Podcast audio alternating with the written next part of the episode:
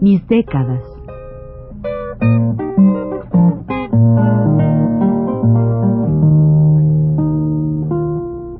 Juan de la Cabada, mediante esta serie de programas radiofónicos, narra los momentos más intensos de su existencia como escritor, trotamundos, militante de la condición humana, todo lo cual es ya patrimonio de nuestra mejor literatura.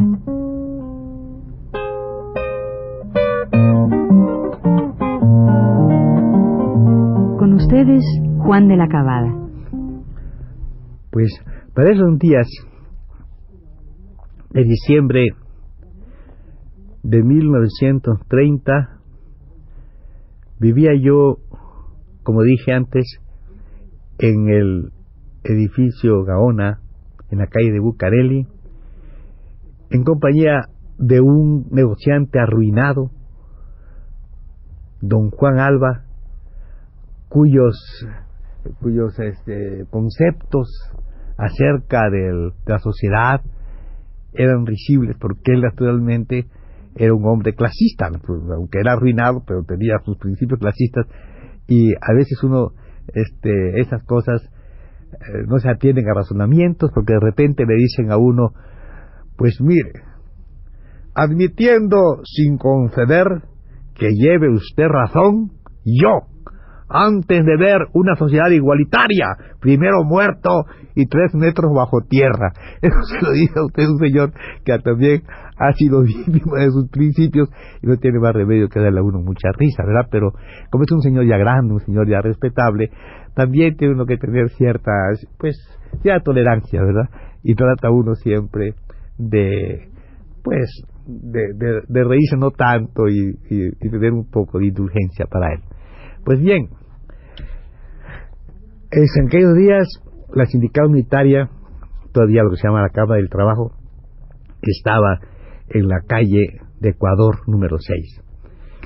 Teníamos una cita allí los compañeros de artes gráficas, entre los que se encontraban un, compañero que ya murió, por cierto, López, otro que también ha muerto, un, un, un llamado Marenco, y un muchacho prensista que se llama, no, este era cajista, sí, porque el otro era prensista, el otro, este, Pepe López, y el otro, este, este, este, este cajista era un muchacho que no sé si vive, pero se llama de la Cruz, muy simpático, de Jalisco. Bien, entonces yo tenía que ir allí, pero en esos días estaba muy perseguido, sobre todo Campa, y un muchacho Velasco que todavía por ahí está, Miguel Ángel Velasco, que luego después está conmigo en la cárcel, debe contar eso esto en esta vez, porque yo llego a ese a ese sitio, me voy y por detrás de mí viene un señor de esos gordos que lleva bigote,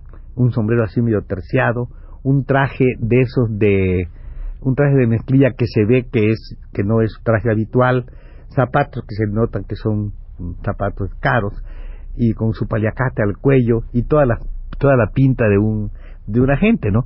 Entonces me bajo y yo no me no, entro a la casa aquella, sigo de frente, me voy hasta Jesús Carranza, porque ahí está cerca la calle Portepito, cerca, ahí voy hasta Jesús Carranza, viendo que no me sigue, yo regreso para seguirlo a él, ya me lo encuentro y cuando pasé había en la puerta del, de la, del local aquel un, un individuo que traía también vestido así de saco con un saco así como beige y un sombrero de esos de ala anchita. Y yo lo tomo también por un agente, ¿verdad? Después veremos quién era. Por un agente que estaba leyendo un periódico. Cuando yo regreso ya no está ese individuo.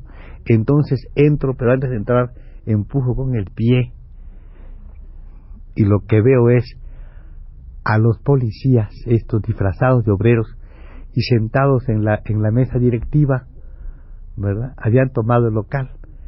Pero estos, como era una junta de gente incauta, de gente que por primera vez íbamos a tratar cosas sindicales, creían ellos, ellos me dijeron después, que esa revisión que les hicieron de sacarle cosas de aquí, pues creían ellos que eso era era costumbre de los comunistas. este, y aquellos muy tranquilos se quedaron impávidos. Bueno, yo cuando llego, ¿verdad? empieza a gritar, como es natural.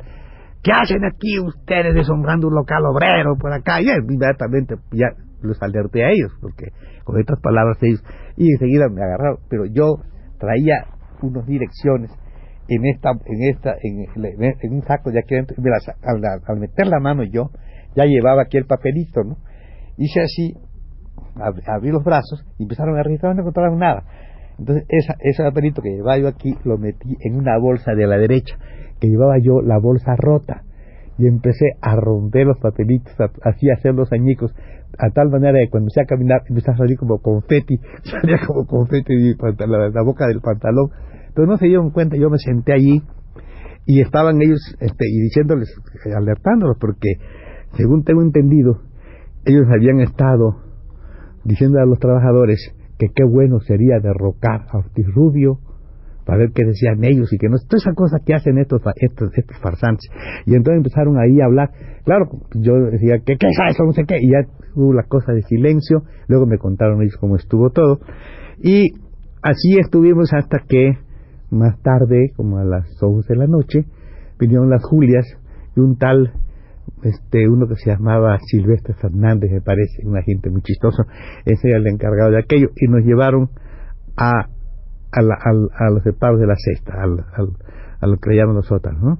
a la cesta de embarcación que está en la calle Victoria y, este Villajero bien este he de lamentar únicamente que, el día siguiente que se supuesto que ah salían los periódicos es natural y este día no porque naturalmente metieron a 26 personas no solamente los que estaban allí, sino que recogieron de la tercera a otros, entre ellos un muchacho Ramón Arteaga Zapatero, de la Palestina, y a también a Miguel, a Miguel Ángel Velasco también lo, aprendieron, aquel muchacho de que hablé hace un rato que se llamaba este mm, eh, este muchacho de la de la consolidada también lo, lo aprendieron y así a un a uno del Universal que Mendoza también lo llevaron, era un dibujante, era toda la cosa de arte gráfico, también se lo llevaron.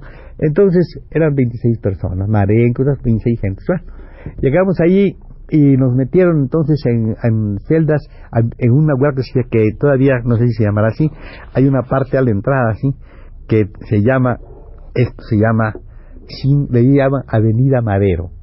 Le dicen así porque es la primera y ahí, en, este, en, este, en esta serie de separos, aquí enfrente está una galera, que es la galera donde meten a los borrachitos. Eso que se pelean en los cabarets y todas esas cosas. Eso de nada, ¿no? O, o, que se pasen el alto y protesta. Esas cositas de, de nada, que los meten una noche y al día siguiente pagan, hacen la talache. Eso los meten ahí, o borrachitos. En la, y ahí en la otra lado Ahí hay una de mujeres, que es muy, muy gracioso porque aquí están separados aquí los hombres y ahí las mujeres, y nosotros estamos enfrente. Eso le llaman la galera de, de Francisco y Madero, ¿verdad? Bueno, y en esta, en esta, en esta galera de Francisco y Madero, pues aquí está este muchacho en al lado mío, la celda mía, está Marenco, aquí nosotros cuatro, ¿verdad? Nosotros cuatro, y aquí al lado uno que le decían el gato, que era un tipo que voy a platicar de él porque es precioso. Era un joyero, un tipo que sabía hacer cosas magníficas, pero era un marihuanazo y además raterazo de esos de, de dan coscorrón, ¿verdad? Está el coche aquí muy parado, el señor está y se mete con todo, deja ahí la cosa, y ellos le abren por arriba y le sacan las cosas, y cuando viene no encuentra nada. Bueno, el famoso coscorrón, bueno, hay muchas cosas, espadero, coscorrón, ya aprendí muchas cosas de esto, de los, los términos, y además a saber qué, cuál es la actividad de cada ratero, eso lo hemos de contar después. Pero bueno, allí estaba yo, y en esto, el día, como el día siguiente, lo 11 o 12, no me acuerdo bien, hubo un temblor de tierra, ¿verdad?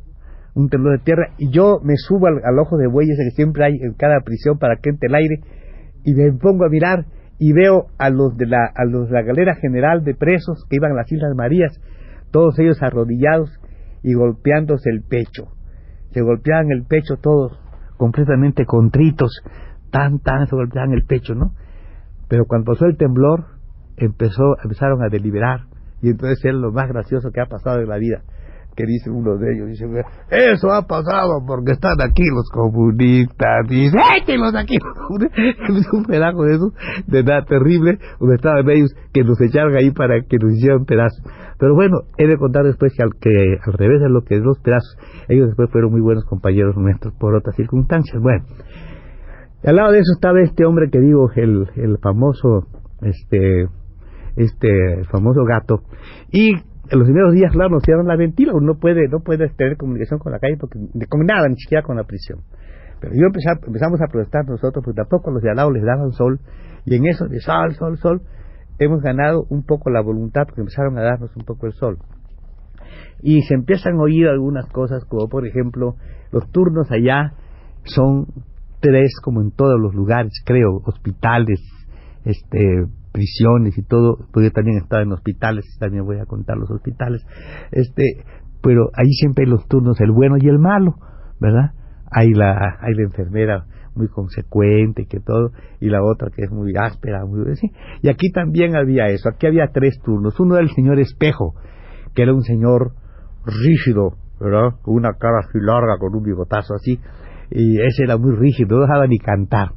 El otro era el que el que el de en medio es el que siempre está con este, lambisconeando a los jefes, pero que da el sol a la hora exactamente, lo termina exactamente a la hora y que está nada más echando oreja para chismear y castigar a los, a los pero él no, él no tiene que ver nada, él es muy él es muy imparcial, ¿verdad? Ese es el, el tipo hipócrita, ahí está bien, el de en medio.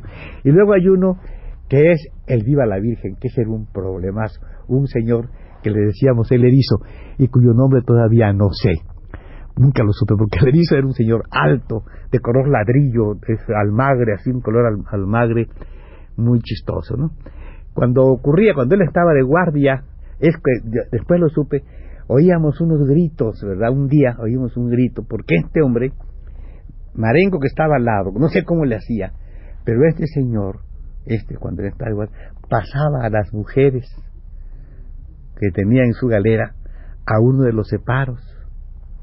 Y hablaba seguramente al de al lado, este u otro cualquiera, y lo pasaba con la mujer. Y esto era naturalmente cosa de, de hacer el amor, lo que ustedes quieran, ¿verdad? Y él cobraba seguramente, claro que sí cobraba, ¿verdad? Pero un día oímos un grito, no agradece usted que la, es la consideración que se le ha tenido de pasarla al separo para traer usted, meter hombres, bueno, yo no sé cómo decía, ella no podía meter a nadie, estaba en un separo presa, y él era el que metía a, los, a los hombres, ¿verdad? Les permitía cosas. Y bueno, se arma el gran relajo, y yo ya sabemos que el señor Erizo era el hombre del asunto. Bueno, aquí al lado mío está ese, ese fantástico gato que le dicen, que robaba lo que podía. Y entonces ahí mismo en la prisión, pues él, ¿verdad? Pues hacía cosas, por ejemplo, buscaba otros, tenía su canchanchan y con ese paseaba de un lado a otro de por la galera de los, de los presos comunes y ahí les abría la ventila, ¿verdad? Rases abría. Si quieren algún recado, pásenlo, les decía, ¿verdad? Ya saben, ¿eh? Si quieren escribir a su familia, lo que sea, dice aquel pobre preso está deseando comunicarse, está ahí cerrado, y pum, le volvía a cerrar la ventila. Al rato llegaba, al rato llegaba y vamos a ver cuáles son los milagros y aventuras del gran gato en la ocasión siguiente. Buenas noches.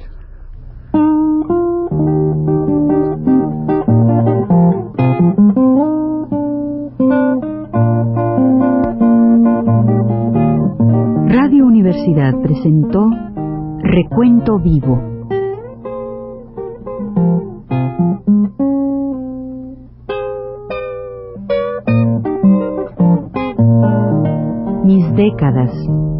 por Juan de la Cabada.